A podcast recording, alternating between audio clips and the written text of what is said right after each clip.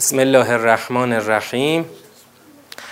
سلام عرض می‌کنم به شما عزیزان. انشالله که خوب و سلامت باشید.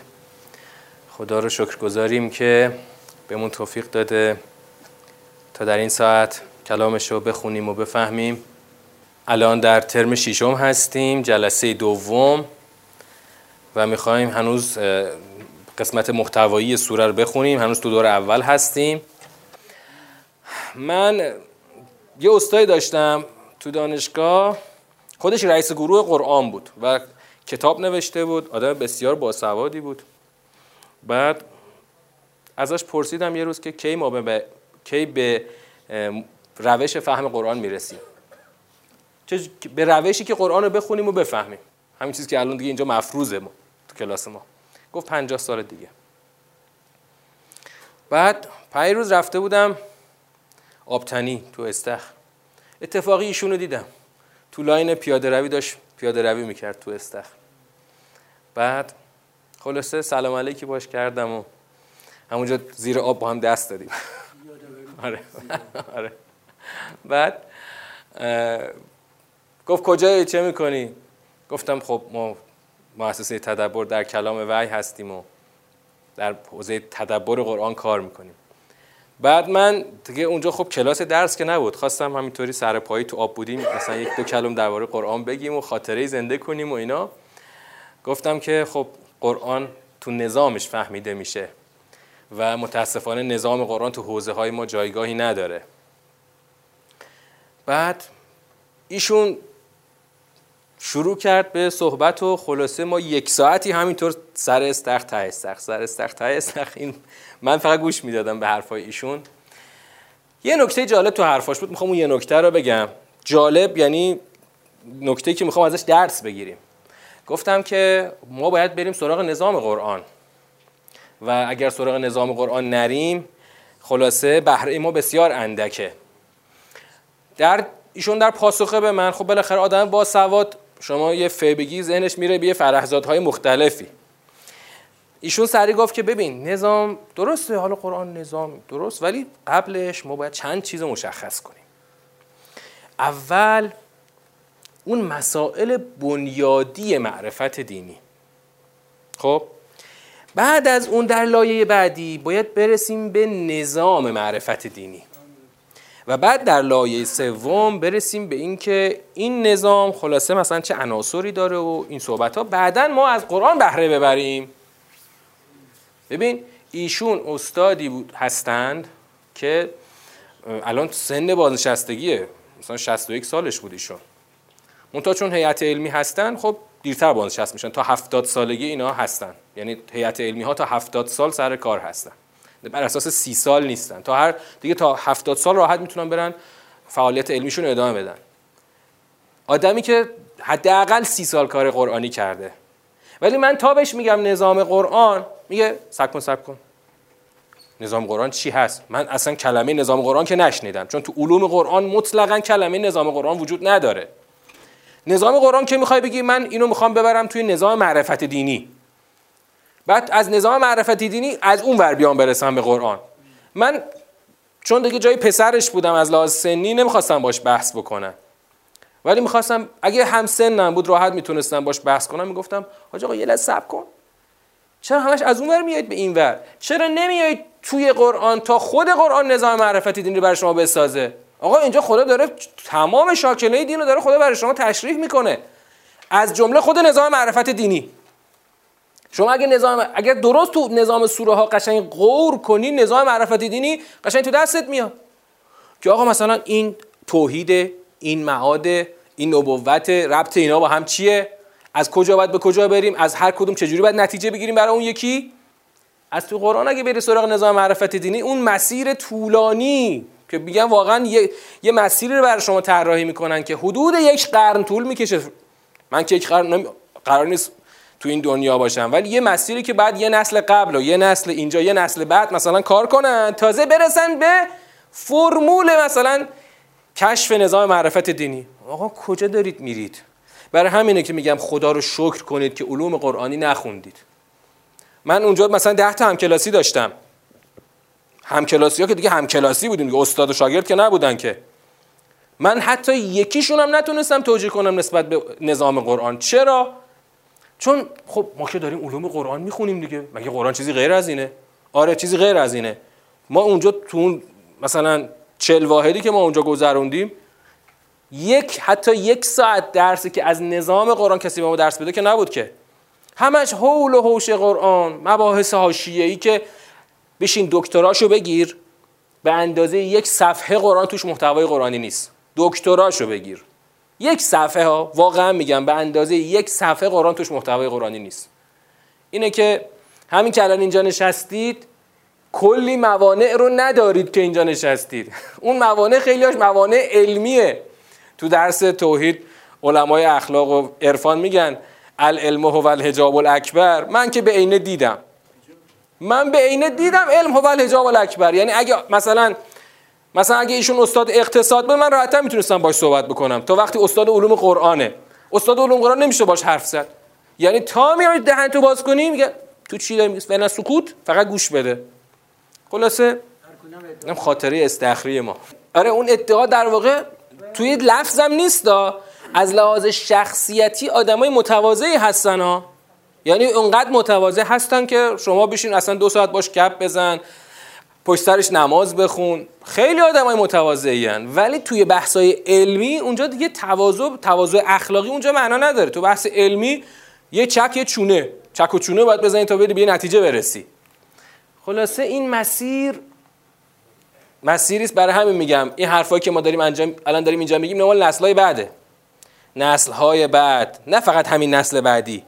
نسل بعدی هم شاید هنوز توجه جدی به این حرفا نکنه. نسل های بعد خواهند آمد و این حرف ها رو دقیق و درست در نظامش خواهند گفت و خواهند شنید و اون وقت از دل اونا باید کسایی در بیاد که بره اینا رو اجرا بکنه. در جلسه قبل ما یک و دو سه رو خوندیم. من یه مرور سریع بکنم. مرور سریع چرا؟ چون می‌دونم که خیلیاتون نبودید. درسته؟ تو سوره پیامبر صلوات الله علیه. خداوند از کجا شروع کرد؟ الذین کفروا و عن سبیل الله اضل اعمالهم. خداوند از از یک سنت شروع کرد. که آن کسانی که کفر ورزیدند و صدوا عن سبیل الله. خب کی یادش صدوا عن سبیل الله؟ ما چی معنا کردیم؟ بله بازداشتن مردم نسبت به راه خدا. اینها خداوند اینا رو مشمول سنت ازلال می‌کنه. ازلال باب افعال یعنی گمراه کردن. چه جوری صد ان سبیل الله؟ یعنی مثلا چیکار کنن برن مثل داعش برن مثلا یه جایی رو ببندن بگن اینجا قلمرو ماست. اینم هست. اما خیلی معنا گسترده تره. صد ان سبیل الله چجوری می‌تونه محقق بشه؟ یه مفهومی رو میگم بهتون. هر جای این مفهوم رو گذاشتید دیدید جور در میاد اونجا میشه صد ان سبیل الله هر کسی که هر کاری بکنه که به هر طریقی مردم از ادامه راه خدا باز بمونن. به هر طریقی مردم رو از ادامه راه خدا باز بداره. می‌خواد با کار فرهنگی باشه. لازم نیست بره اسلحه به دست بگیره مثلا آدم بکشه که. کسی که مثلا من الان می‌خوام یه مستاقی بهتون بگم خیلی مثلا شاید اول به ذهنتون نیاد که مثلا کسی بیاد مفیدترین زمان مردم رو به جای اینکه حرفای خوب و مفید یادشون بده اینا رو به لحو و لعب و سرگرمی های پوچ مشغولشون کنه. این اینم یه جوری داره باز میداره. ببین یه موقع از خود ملت حالا مثلا طرف اصلا حوصله شنیدن نداره. ولی اگه شما فضای فرهنگی جامعه رو اینقدر پر کنی از خزعبلات و مزخرفات که دیگه اصلا مجالی نمونه که ملت بخوان واقعا بفهمن راه خدا چی هست. اینم صد سبیل الله و امروز دو تو دنیای ما رسانه ها همین کارو می‌کنن. رسانه ها یکی از وظایفشون چیه؟ مشغول کردن و مشغول همون لحو گفتیم لعبون و لفت و سوره حدید. اینقدر مردم رو مشغولشون کن که اصلا وقت نداشته باشن که یک لحظه به خودشون فکر بکنن. و این همون صد سبیل اللهه که در اون جامعه آرمانی این مانع باید جلو مردم نباشه. اگر کسی خواست واقعا راه خدا رو بره پیدا بکنه مانع نباشه. صد تا سنگ جلو پاش نباشه. آدم هایی که راه خدا رو بند آوردن اینا مشمول ازلال اعمال میشن. اعمالشون حتما در بیراهه قرار می‌گیره. حالا کفه دوم خدا گفت. کفه دوم اون کفه دوم سنت خداست که خب نسبت به مؤمنان و آن کسانی که صالحات را عمل می‌کنن و و ایمان آوردن به آنچه که بر محمد صلوات الله علیه نازل شده صلی علی محمد و آل محمد.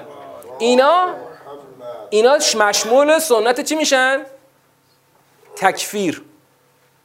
کفر یو کفر و تکفیر. این تکفیر با اون تکفیر فرق می‌کنه. این تکفیر یعنی پوشانده. البته جفتش یک کلمه است منتها دو جور, دو جور ازش معنا استخراج شده. همون اونم همون پوشاندن میشه. اما اینجا کفر عنهم سیئاتهم خدا سیئات رو میپوشونه و اصلح بالهم. اصلاح بال. این دومی رو باش کار داریم. این اصلاح بال یعنی اون اصلاح شعن و امر. این رو خداوند دربارهشون انجام میده. یعنی این الان همین به بسم الله سوره در ادامه سوره کاملا خواهد آمد که چجوری تشریح میشه. بعد خداوند دلیلشو گفت چرا من همچی سنتی رو حاکم کردم؟ هم تو عشقی بوده مثلا خدا از مؤمنین خوشش میاد دوست داره که اینطوری بشن. مؤمنین رو مثلا اصلاح بال انجام بده اونا رو که بزنه پس کلشون ازلال اعمال بکنه. ها؟ نه این به خاطر اینه که این کافران دنبال پوچ رفتن. دنبال چیزی رفتن که ما به ازایی نداره. باطل یعنی چیزی که ما به ازایی نداره پوچه. حق چیه؟ چیزی که ما به ازا داره. یعنی شما رو به یک نقطه مشخص میرسونه که اونجا تو اون آیه قبلم داشتیم هوال حق من ربهم. اینو داشته باشید هوال حق من ربهم. الذین کفروا اتبعوا الباطل. الذین آمنوا اتبعوا الحق. همون حقی که از جانب خدا نازل شده. کذالک یضرب الله للناس امثالهم. اینو معنا کردم یه معنای دقیق تر حالا اینم تو ذهنتون اضافه کنید. ضرب مثل. خداوند این چنین برای مردم امثالشون رو ضرب می‌کند. ضرب مثل ضرب سکه. سکه رو که ضرب می‌کنن یعنی میکوبن. خدا اینجا این چیکار می‌کنه؟ خدا مثل رو میکوبه. ببین شما در هر وضعیتی که باشی در اینجا در این دنیا یه چی داری؟ یه حقیقتی داری در عالم بالا. خب؟ اون حقیقت عالم بالا رو خدا میاد به عنوان مثل میکوبه اینجا. میشه ضرب المثل. خب؟ یعنی اون مثلی که شما داری در عالم واقع این رو خدا برای شما ضرب می‌کنه. خب حالا اینجا الان اون واقع چی بود؟ واقع اینه که کافران دارن از پوچ تبعیت می‌کنن. پس اینجا مسئلهشون این است که خدا چیکار می‌کنه؟ مشمول ازلال می‌کنه. مؤمنین از حق پیروی می‌کنن. خب؟ یعنی از یه چیزی دارن تبعیت می‌کنن که ما به ازا داره. اونا رو به یه نقطه مشخص میرسونه. بنابراین اینا مشمول سنت چی میشن؟ اصلاح بال میشن. تکفیر سیعات میشن. بعد حالا اینجا پس تا الان خداوند دو تا یعنی یک بسته سنتی رو خدا گفته. یک کفش مال مؤمنین یک کفش مال کفار. اول مال کفار رو گفته. چرا اول مال کفار رو گفته؟ برای اینکه با کفار کار داره. مثل یه جوری مثل سوره توبه. براءت من الله و رسوله. اونجا اعلان یک براعت جدی. بسم الله هم دیگه حذف شده. اینجا هم یه جوری همینطور خدا با کفار اینجا حسابی کار داره. الان اینجا اولین نقطه‌ای که خدا می‌خواد یک خط و نشون سختی برای کفار بکشه که اینطوری فعضا ف اولش دقت کنید. پس یعنی پس یعنی حال که این سنت اینطوریه و خلاصه من این دو تا سنت رو می‌خوام اعمال کنم. پس اذا لقیتم الذین کفروا فزر بر رقاب بسیار آیه تندیه یه جورای خیلی فکر می‌کنن خشنه. واقعا هم خشن هست. اما ببینیم این چه در چه فضایی و چه جوری خدا داره اینو میگه. اذا لقیتم الذین کفروا فزر بر رقاب هنگامی که ملاقات کنید با کسانی که کفر ورزیدن پس زدن گردن هاست. نمیگه گردن ها رو بزنید. مصدری خدا میاره میگه زدن گردن ها. وقتی کافران رو ملاقات کردید بزنید گردن ها رو. یه دونم ف اولش گذاشته. این ف رو بچسبونید. بعد پیوند داشته باشه دیگه. پیوندش چجوری برقرار میشه؟ قبلش گفته آقا کافران از پوچ باطل تبعیت می‌کنن.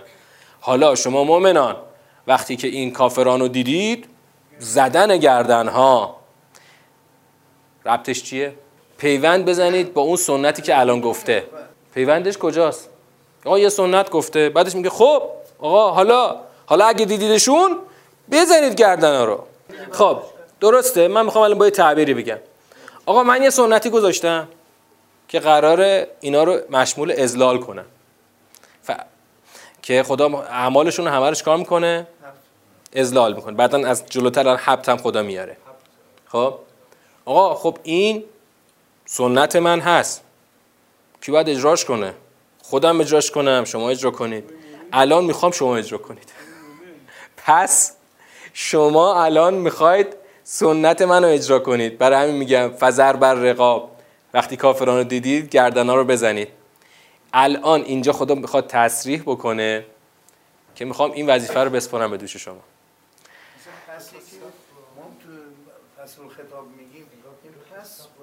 اینجا الان همون پس یعنی در نتیجه. در نتیجه. اگه سنت من اینه الان می‌خوام شما مجری سنت من بشید. حالا در نوع اجرای این سنت خدا می‌خواد یه فرمی رو برای ما تشریح بکنه. حد به گردن ها رو بزنید. بزنید بزنید بزنید تا کی؟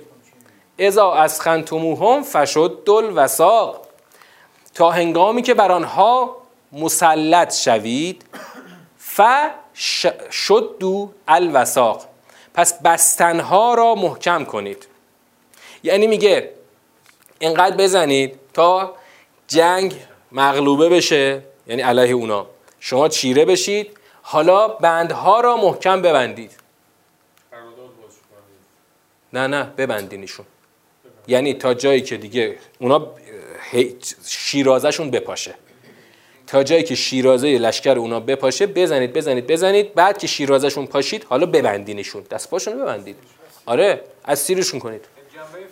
بله بله. جنگ اینجا الان جنگ چیه؟ جنگ تو میدانه. تا هنگامی که بر آنها مسلط شوید پس بندها را محکم ببندید. بعدش حالا بستیمشون چیکارشون کنیم؟ حالا و اما فداعن فاما منن بعدو و اما فداعن بعدش چیکار کنید؟ بعد از آن یا برای منت هست یا برای فدیه. یعنی چی؟ یعنی بعدا مثلا جنگ که تموم شده یا کلا یک جانبه آزادشون خواهید کرد. یا اینکه نه معاوضه خواهید کرد. مثل مثلا کاری که ما کردیم ما آخر جنگ با صدام معاوضه کردیم اسرامونو. و البته ما چون خیلی زیادتر داشتیم خیلی رو یک طرفه آزاد می‌کردیم. این منن بعدو و اما فداعن چیه؟ اون دو حالتی که می‌خواید بعد خب بعد ببندیمشون چیکارشون کنیم؟ این دو حالت رو می‌تونید انجام بدید. حتی تزع الحرب و اوزارها تا اینکه پس بعد از آن یا برای منت هست یا برای فدیه تا جنگ سنگینی هایش را فرو گذارد. اوزار سنگینی ها همون وزر. جمع وزره. تا وقتی که جنگ سنگینیش را وانهد. یعنی چی؟ بله. تا جنگ سنگینیش را وانهد. این دقیقا حاکی از همون پیروزی جبهه حقه که این کار رو باید انجام بدید تا اینکه جبهه کفر از هم بپاشه. حالا ذالک ولو یشاء الله لانتصر منهم. این ذالک تکم هست. تک یعنی چی؟ ذالک. یعنی چی؟ اینطور وقتی تو زبان عربی ذالک تنها میاد یعنی چی؟ نه نه. ذالک ولو یشاء الله لانتصر منهم. این ذالک تکه. یعنی آقا حکم همینه که گفتم. همینه که گفتم. ذالک. اینو خوب بگیرید. ولو یشاء الله لانتصر منهم. از بعد ذالک الان یه جمله جدیده. آقا حکم همینه. باید بزنی بزنی بزنی تا این جنگ خلاصه سنگینیش رو وا بنهه. حالا بگیرید این نکته رو. ولو یشاء الله لانتصر منهم. لو همیشه تو زبان عربی برای چیه؟ شرطیه امتناعیه. یعنی چی؟ یعنی اگر اینطوری می‌شد که نشده حالا اینجا میگه لو یشاء الله اگر خدا می‌خواست که نخواسته این که نخواسته تو پرانتز خوش تو اون تو لو خوابیده. اگه خدا می‌خواست که نخواسته لن تصر منهم.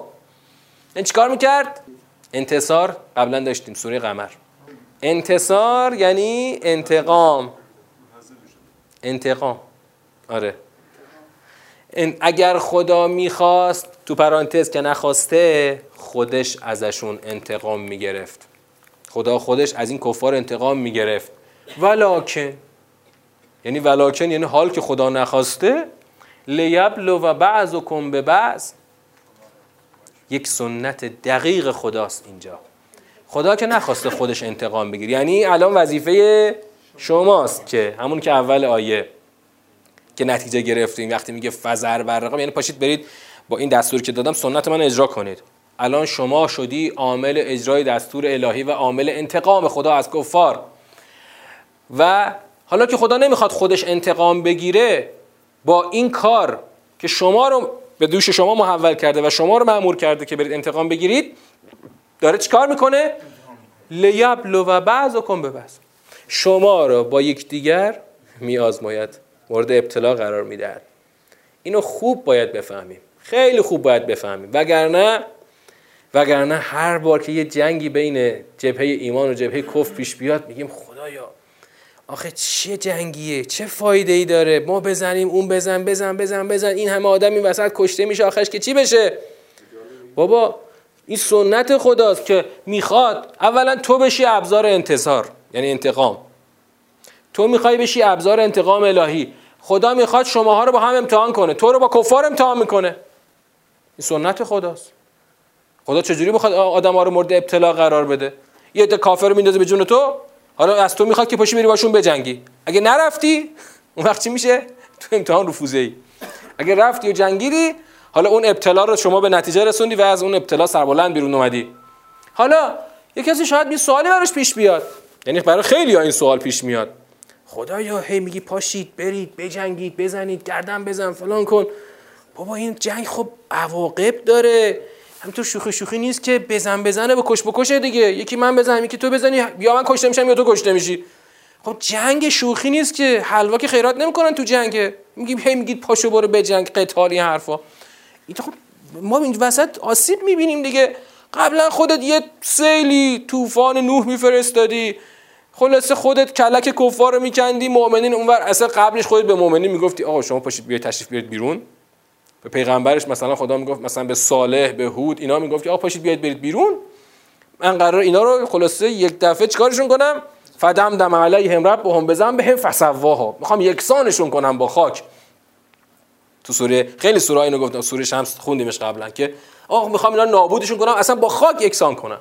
قشنگ می‌رفتن بیرون در یک مثلا حالا حد اکثر هفت شب و هفت شبانه روز خب؟ سخر علیهم سمانیت ایام حسومن که داشتیم همین دو تا سوره قبلی. یه هفتش روزی قشنگ یه طوفان خانمان برانداز و از جا برکنی میفرستاد. همه یک سره خلاصه به خاک سیاه میشستن و قشنگ بعد هفتش روز اثری از کفار باقی نمونده بود. یا طوفان نوح میومد و همه جا پر آب می‌شد و غرق می‌شدن و فقط یه نوح میموند و یاران. خب الان چی؟ الان خدا میگه اصلا من هیچ کاری نمی‌خوام بکنم. آقا این گوی و این میدان این شما این لشکر کفار پاشید برید بجنگید. خب بابا الان ما بریم بجنگیم معلوم نیست ما پیروز بشیم که ای بسا اونا زدن ما خوردیم. خودم که اشکال نداره. خب بزنن. فالذین والذین قتلوا فی سبیل الله فلن یذل اعمالهم. شهید می‌دید؟ خوشکال خب نداره. هر کس در راه خدا کشته بشه من که اعمالش رو ازلال نمی کنم که. ازلال مال کیا هست؟ مال کفاره.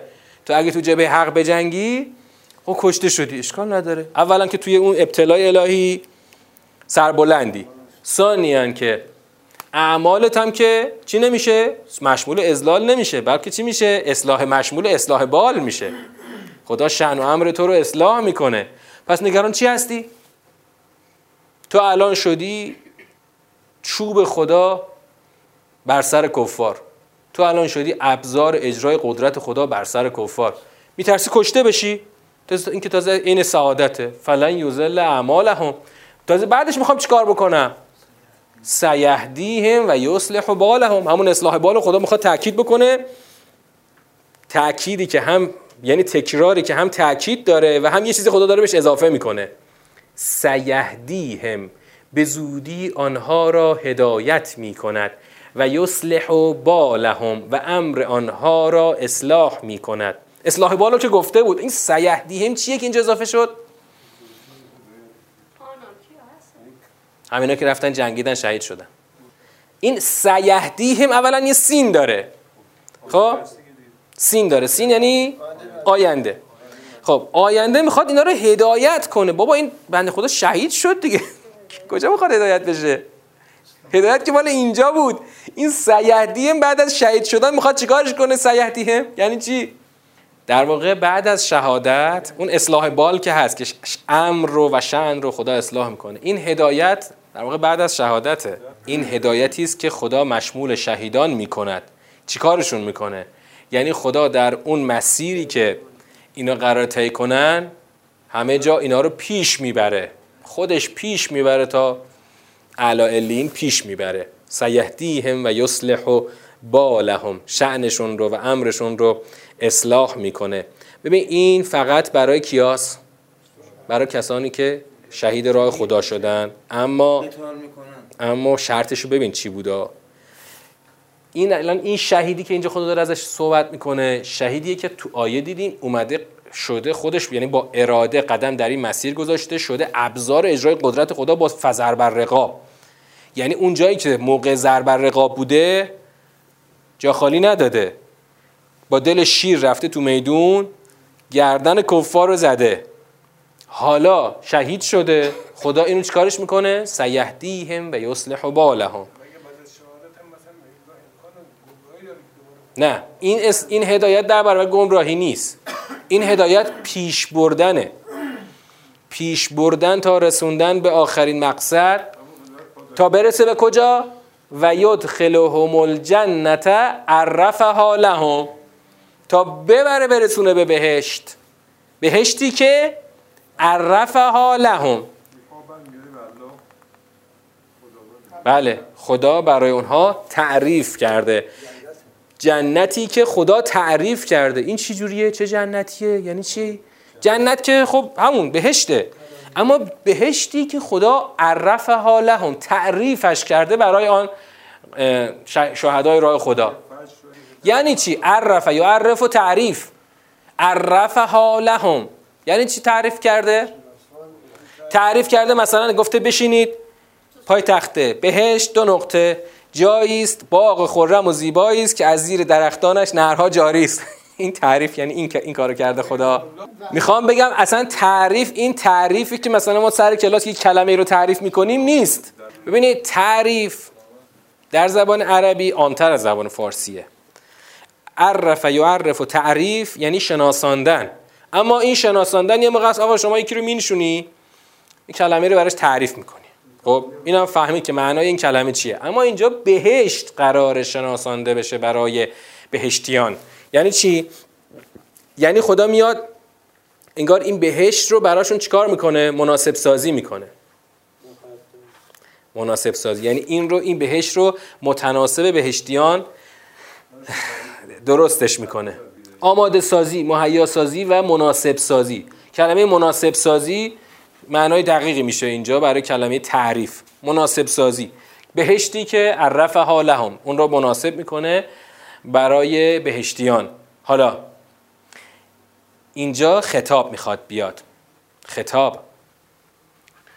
یا ایها الذین آمنو ان تنصر الله ینصرکم و یثبت اقدامکم. آیه که زمان دفاع مقدس ما خیلی میشنیدیمش. آره. من که هر وقت عملیات می‌شد و مارش عملیات نواخته می‌شد. یعنی اولش این آیه خونده می‌شد بعدا مثلا خبر پیروزی مثلا داده می‌شد. ای کسانی که ایمان آوردید جمله شرطیه است. اگر خدا را یاری کنید خدا شما را یاری می کند و قدم های شما را ثابت می کند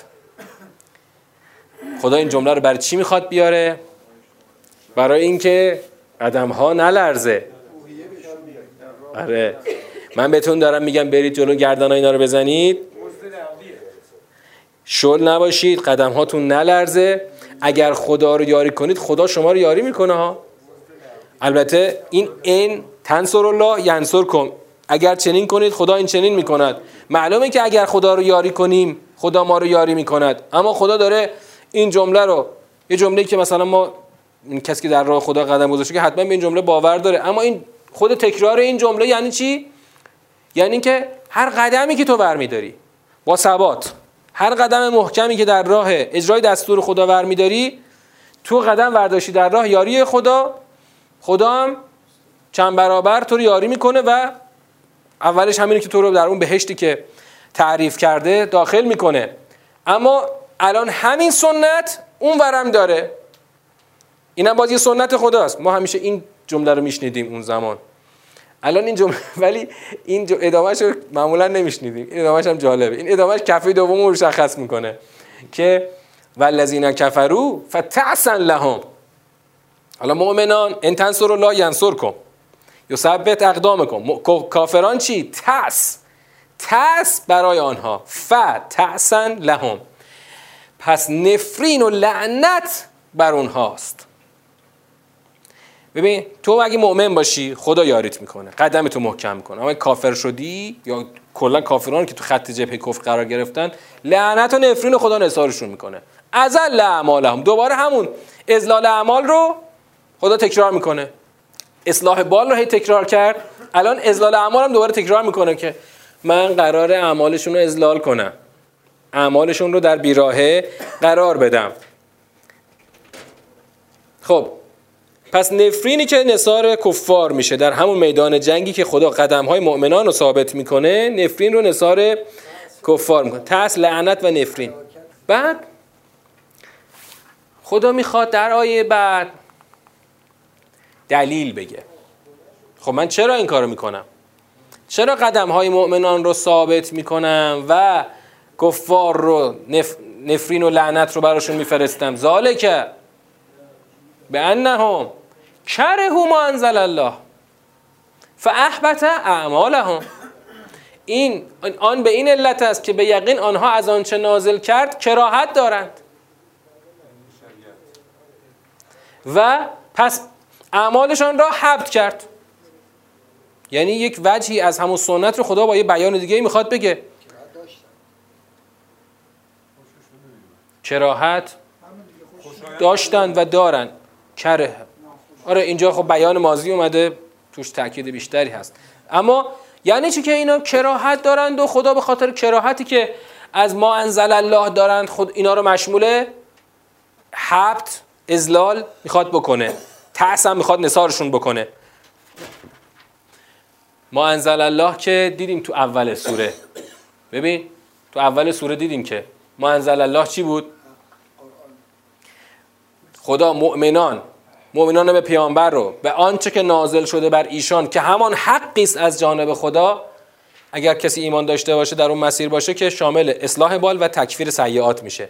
اینا به همون ما انزل الله کراهت دارن. خوششون نمیاد.